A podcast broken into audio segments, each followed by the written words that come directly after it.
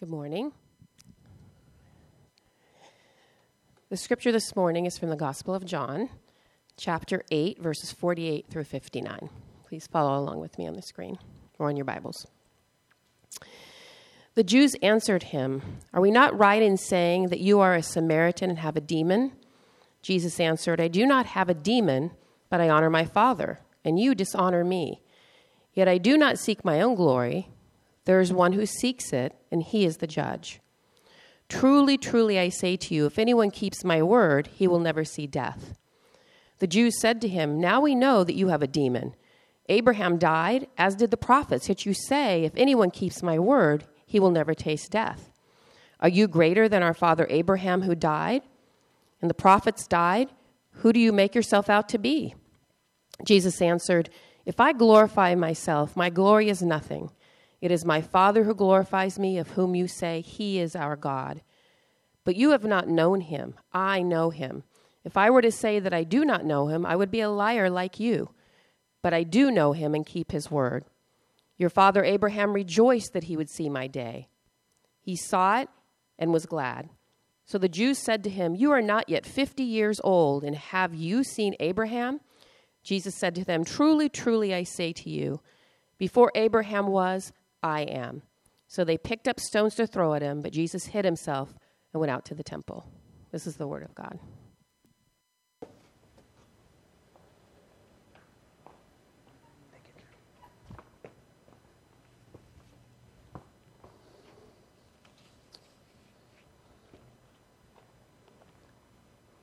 Well, Jesus says a lot of controversial stuff. Um, I think anybody who reads the Gospels just a little bit, even, begins to see that. He makes a lot of people angry pretty quickly. And so that's why uh, the sermon's titled this morning, The Most Controversial Statement uh, or Thing Jesus Ever Said. And um, so he says a lot of things that make people mad, he, and a lot of different groups, too. Um, so we have the most controversial thing Jesus said in our passage. Um, it's the most dramatic I am statement ever. I, I, don't want to overuse ever here, but it is very dramatic. Um, and there's a lot to learn from this passage. So we'll begin with our points here. So, our first racism um, or race is not tied to grace. It's our first point. So, if you want to write that down, uh, it might be written down actually for you. Uh, second, the most controversial thing Jesus ever said. And third, racism destroys unity. So, those are our three points this morning, um, just to kind of hang our hats on as we think and reflect on this uh, large passage. As you notice, too, the passage kind of carries over from the last. So, last week, what Bob said is going to kind of tie into this week. It's all connected. Um, so, our first point grace is not tied to race. Okay, so we're in John 8, um, earlier in verse 31, so a, a text Bob spoke about, um, John says that the Jews are disciples of Jesus, essentially. Uh, soon, though, it becomes very clear. So he says, you know, uh, Jesus said to the disciples you, who had believed him, If you abide in my word, you're truly my disciples. Um, and so, what we see here, it becomes very clear that their ancestry, their ties to Abraham, um, physical ties, secured them before God. Their ethnic identity secured them before God. And so Jesus tells them one controversial thing. He says, um, They're children of the devil, verse 47. That's pretty outlandish. I mean, to, to come up to somebody and say, Hey, uh, you know, Ben or Bob or Joe or Nick, how's it going, Nick? Uh, you're a child of the devil. That may make me pretty upset. When, it would probably make you upset too, right? If somebody came up to you and said that, that's pretty nerve wracking. God, I can't, I can't believe that guy said that to me. I'm a child of the devil. And so, um, especially if you're convinced that you're following God. And so these Jews, you know, they were thinking of Bible passages.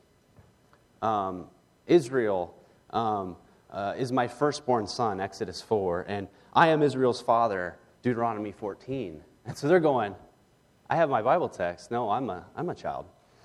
And uh, so they respond by questioning Jesus' paternity. It's kind of like on the playground, on the school ground, you know.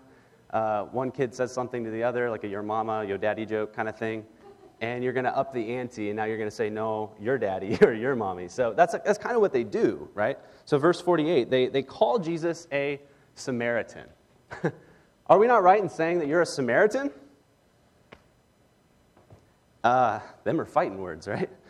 Um, so they would have perceived, this, this was an insult, a direct insult. Uh, uh, verse 41, earlier they said that um, they essentially imply that he was born of sexual immorality. So they didn't believe in the virgin birth. They didn't believe that, you know, Jesus was um, the, the, the, mother of God in that sense. Um, instead, they thought that, you know, he just had ties through Joseph, the stepfather. So he wasn't even really a Jew by birth, is what they're saying about Jesus. An illegitimate child is what's in their mind. Samaritan. I think like rebel scum, you know, if you just saw Rogue One. Uh, Samaritan scum, you know. Um, and so what we learn from this, though, is that these people were placing their identity, their being, who they were, in their lineage, their status, their race, and not in the Son of God, Jesus Christ Himself, not in the gospel itself.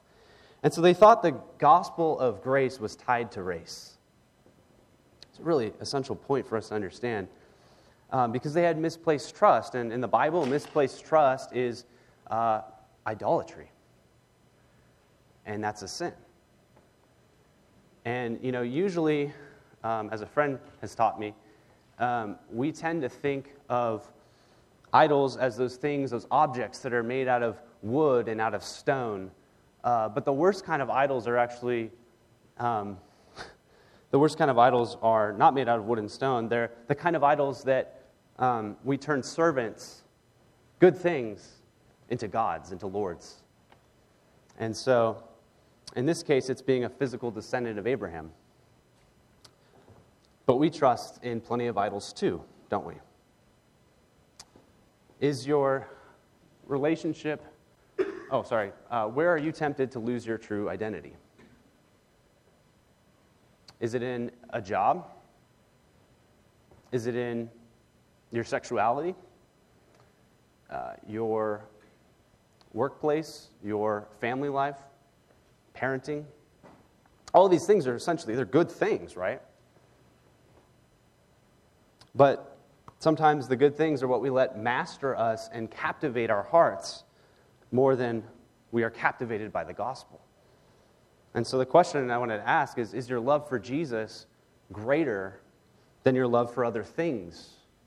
It's the new year, other goals, people. Kind of a reflection question for us to think about this morning. I could easily lose my identity in being a minister of the gospel and elevate that above being a sinner who is in need of God's grace in Jesus Christ. Where are you tempted to lose your identity? So, the grace of God in Christ announces to generations of people who've been born privileged that their ethnicity, identity doesn't matter. In fact, it can get in the way of faith in Christ alone. it's pretty uh, controversial. And so Jesus said that when he was approached by Nicodemus, if you remember earlier in John chapter 3, he says, Truly, truly, I say to you, unless one is born again, he cannot see the kingdom of God. Whoa. Paul, too, says some outlandish things. Uh, in Galatians chapter 2, he says this, and I think it'll be up here. Yep. Okay. Um, we ourselves are Jews by birth and not Gentile sinners. And yet we know that a person is not justified by works of the law, but through faith in Jesus Christ. So we also have believed in Jesus Christ in order to be justified by faith in Christ, not by works of the law. Because by works of the law, no human being will be justified. Um, so that's a shocking statement to the original hearers and to us. Um, they shock us because whenever we want to close the door on a certain people group, That's where grace swings the door wide open, and every nook, cranny, window, door swings open and says, Hey, come on in. The gospel's for everybody. Grace is not tied to race. Grace is the reason God sent his only begotten Son to be, as we read in the call to worship, born of a woman, born under the law, to redeem those who are under the law, so we might receive adoption as sons. Galatians 4. Grace was why the Son of God gave himself up to be hung on a cross. Not while we were his friends, but Paul says, while we were his enemies. That's when God loved us. Grace is what justifies the ungodly. Kinds of people we think are misfits and outcasts and shouldn't really belong. That's where the gospel actually opens the door for those kinds of people. Opens the door for us. So, grace isn't some kind of uh, extreme makeover.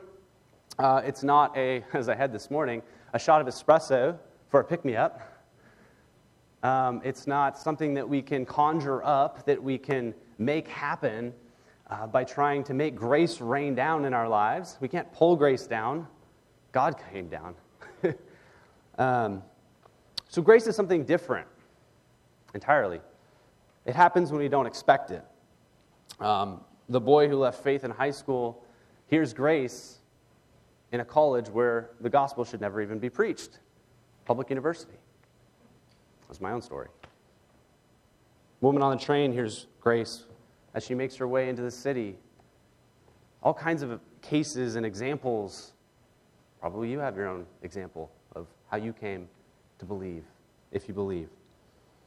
And so grace throws off our expectations, it disrupts things, it contradicts us, even. John 1 says, But to all who did receive him, who believed in his name, he gave the right to become children of God, born not of blood, nor of the will of the flesh, nor of the will of man, nor by counting all of your steps or doing a new New Year's resolution, but of God. So grace can't be tamed. It's rowdy, it's dis- disorderly. Um, grace doesn't come to us because we were born into a good family. Grace doesn't come to us because of our good status, whatever that good status is in our minds or our hearts, where we think we're better than somebody else. Grace comes to us from God, by God, and through God.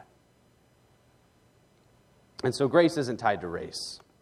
Only Jesus can secure that before God. But the Jews, they have this identity crisis. It's a crazy identity crisis here. I mean, they're just latched to this. Their identity wasn't in Jesus. And they use, in verse 53, they use a servant of the Lord, Abraham, to attack the Lord himself. And so they say, uh, uh, I think it's in verse 40, 53. Are you greater than our father Abraham? Are you greater than our father Abraham? So, presumptuous thing to say. Uh, their group association with Abraham was stacked up so high that they couldn't see Jesus right in front of them.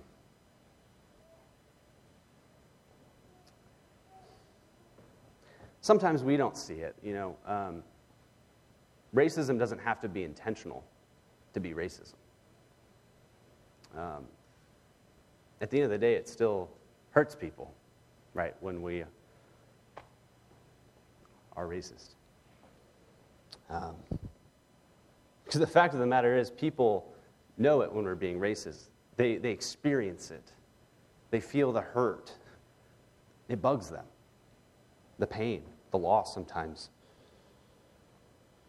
And, and the bottom line is when we are racist, we keep people from coming to the one place on this earth where all racial divides and racial barriers and racial tensions are completely obliterated by the cross of Jesus Christ. He tears that wall down, that ethnic barrier between Jew and Gentile, and any other thing in our minds that we try to exclude people from. And he breaks that down by the blood of his cross. We die together in Christ. We're raised together in Christ. We're all sinners when we get here. We're still sinners when we leave here. but by faith in Christ, we're forgiven.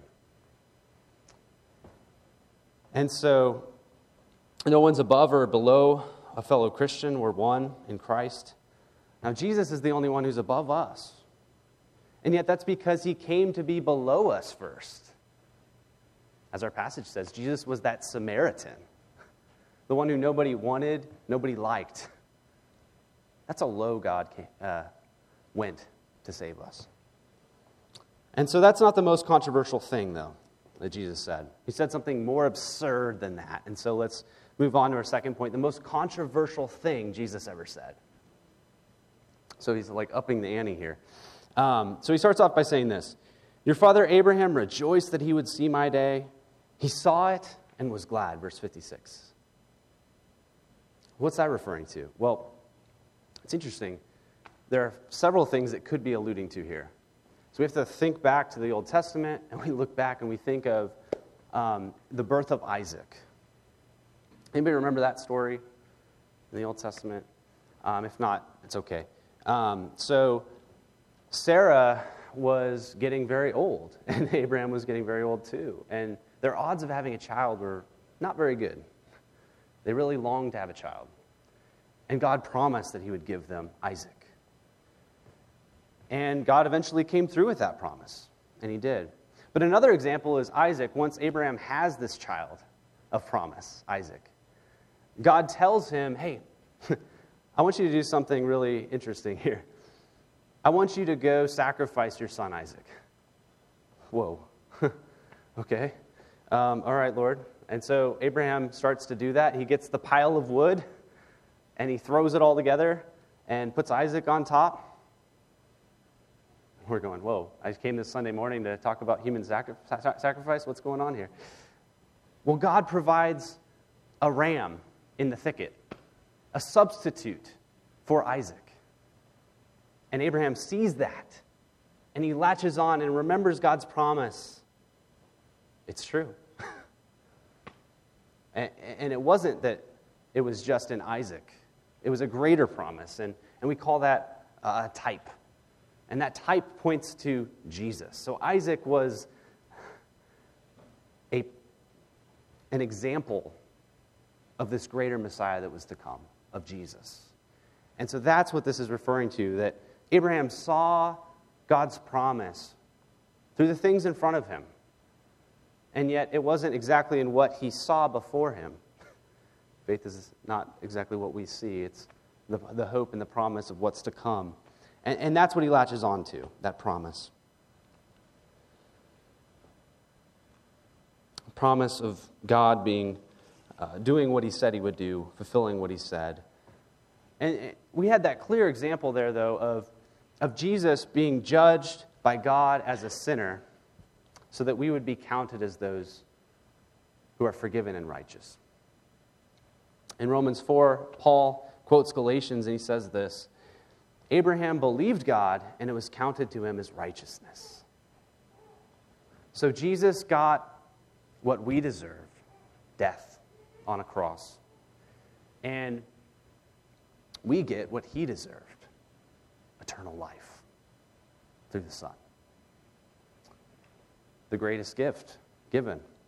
And if you've ever wondered, if you've ever had a, uh, this thought, you know, how were Old Testament people saved? How did they, you know, come to know the Lord? It's in exactly the same way that we are saved today through faith alone in Jesus Christ. That's how we come to know God. God in the face of Christ. And so, what did Jesus say, though, that was the most controversial thing? I've been hyping this up like crazy. What is it? Well, the most controversial thing he said is verse 58 Before Abraham was, I am. You're going, wait, how's that controversial? Let me explain. Um, well, this statement doesn't mean what some televangelists try to make it say and, and, try to, what they try to do with this, right? Um, so there's a popular book out. It's like a, one of the Christian book list top sellers of the year, and it's called The Power of I Am. and it's a prosperity gospel book. And it teaches this um, When you speak the right I ams, you're inviting the goodness of God. I am victorious. I am blessed. I am talented. I'm anointed. Your words have creative, creative power. With your words, you can bless your future. End quote. That's not my quote, just to be clear. Well, when Jesus said before Abraham was, I am, he didn't mean that. Um, he wasn't inviting God's goodness into his life when he said that. Uh, the only victorious, blessed, sort of good life that Jesus had was on this earth was to be nailed and pinned to a cross. Different kind of life than that example, right? And so Jesus' language doesn't echo uh, that reference there, uh, some silly slogan to sell a, a bestseller. Um, but it, it echoes that time when God revealed himself to Moses in the burning bush in Exodus.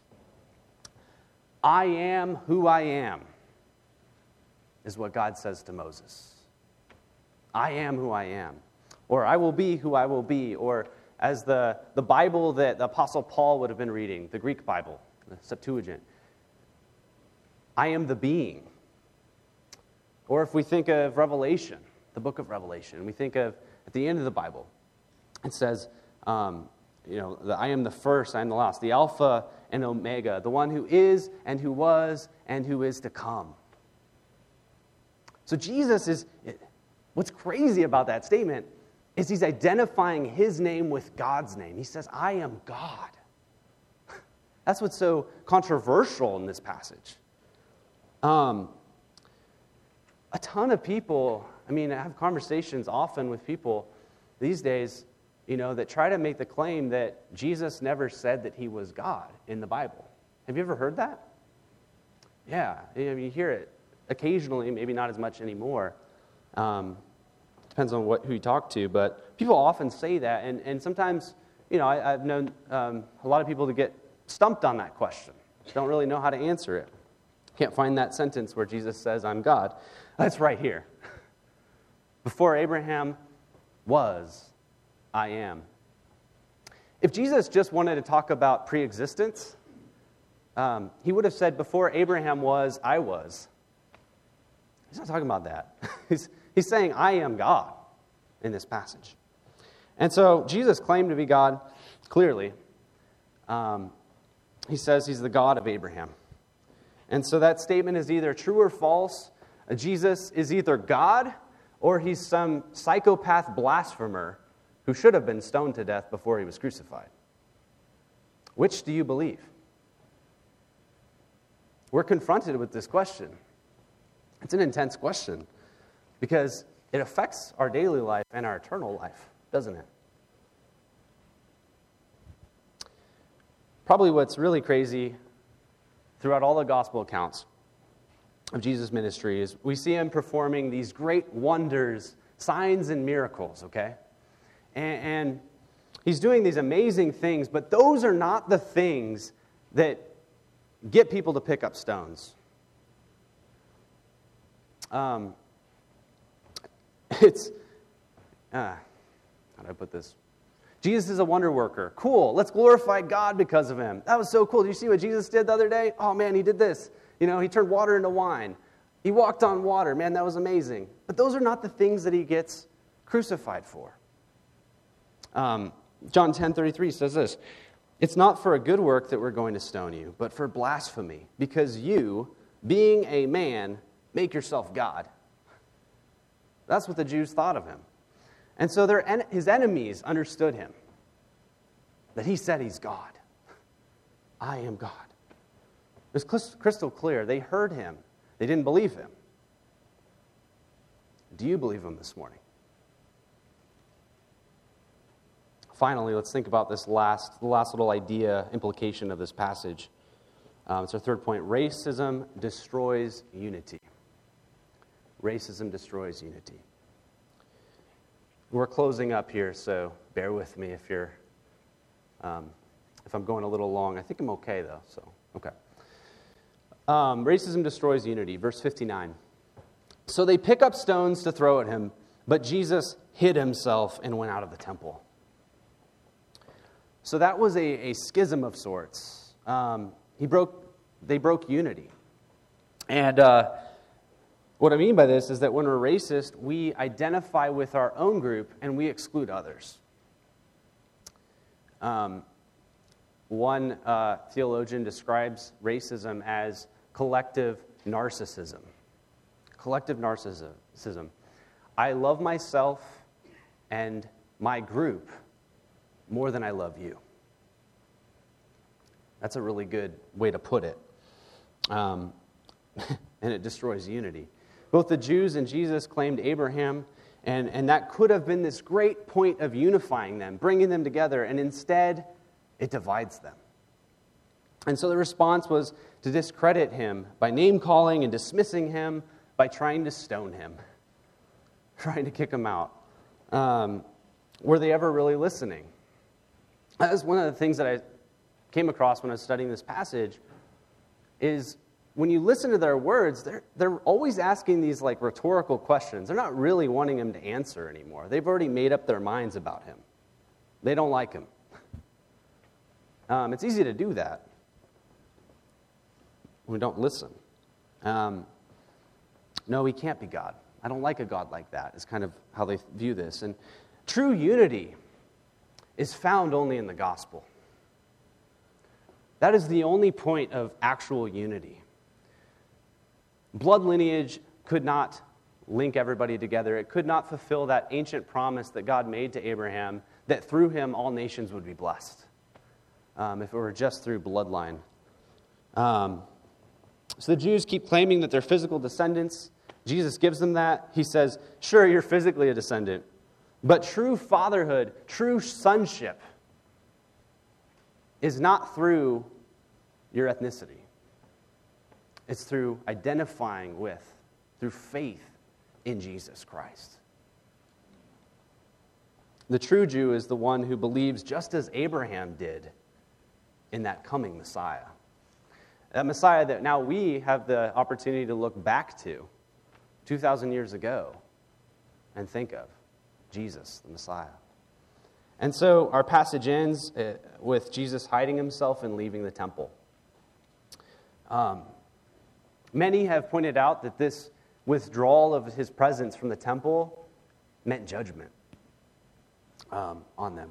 It's, it's referring to God's removal of his presence, his blessing on these people, the Jews. Uh, his presence from the tabernacle. His glory once filled the tabernacle and later the temple, uh, but he left that. And God removed in uh, 1 Samuel, he removed his favor from King Saul. Um, maybe one that I think a lot of people can think of right now is in Psalm 51, after King David slept with Bathsheba, and he makes that great confession of sin before God in Psalm 51. And, and he says, O Lord, take not your Holy Spirit from me. After he sinned, he feared God's rejection because of his sin that, that God would remove his presence. And that's the kind of indictment that's happening here in this passage on the Jews when Jesus left the temple, left their presence. And um, what's ironic about this is these priests and these teachers of the law, they thought they were driving out a heretic, a blasphemer. And instead, they were driving out God Himself from their presence. It's a really sad note to end on. Whew. And heavy, right? These Jews here had the right to be children of God by their ethnicity. Uh, Paul weeps over that. In Romans, we read about. But the Jews here were disciples of Jesus. They were the great grandbabies of Abraham. And yet they were far off now. They weren't seeing things as we're supposed to see them faith in Christ. They'll turn out to be, verse 34, slaves to sin. Verse 37, indifferent to Jesus' word. Verse 44, children of the devil. Verse 55, liars.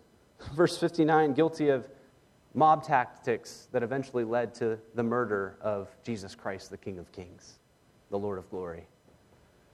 Whew. Very heavy at the end. But for us to really think of, um,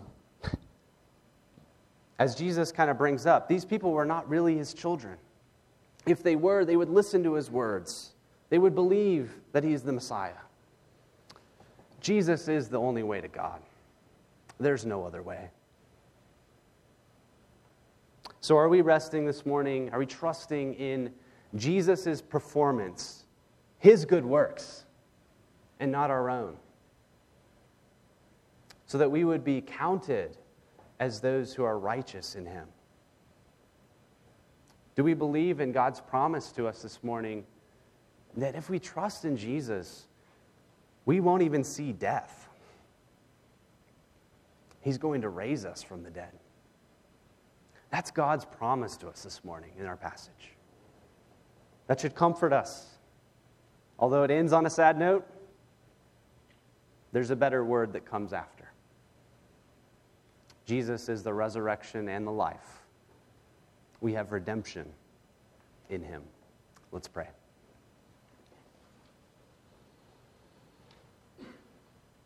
Father, we thank you that you've so clearly told us who you are, that you are the great I am.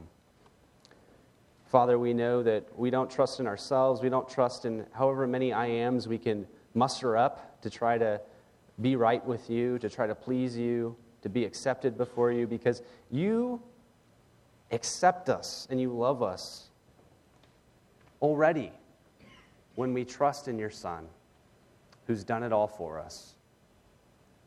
Father, we thank you this morning for your good news. We ask that you would fill our hearts with thankfulness this morning as we worship you. In Christ's name we pray. Amen.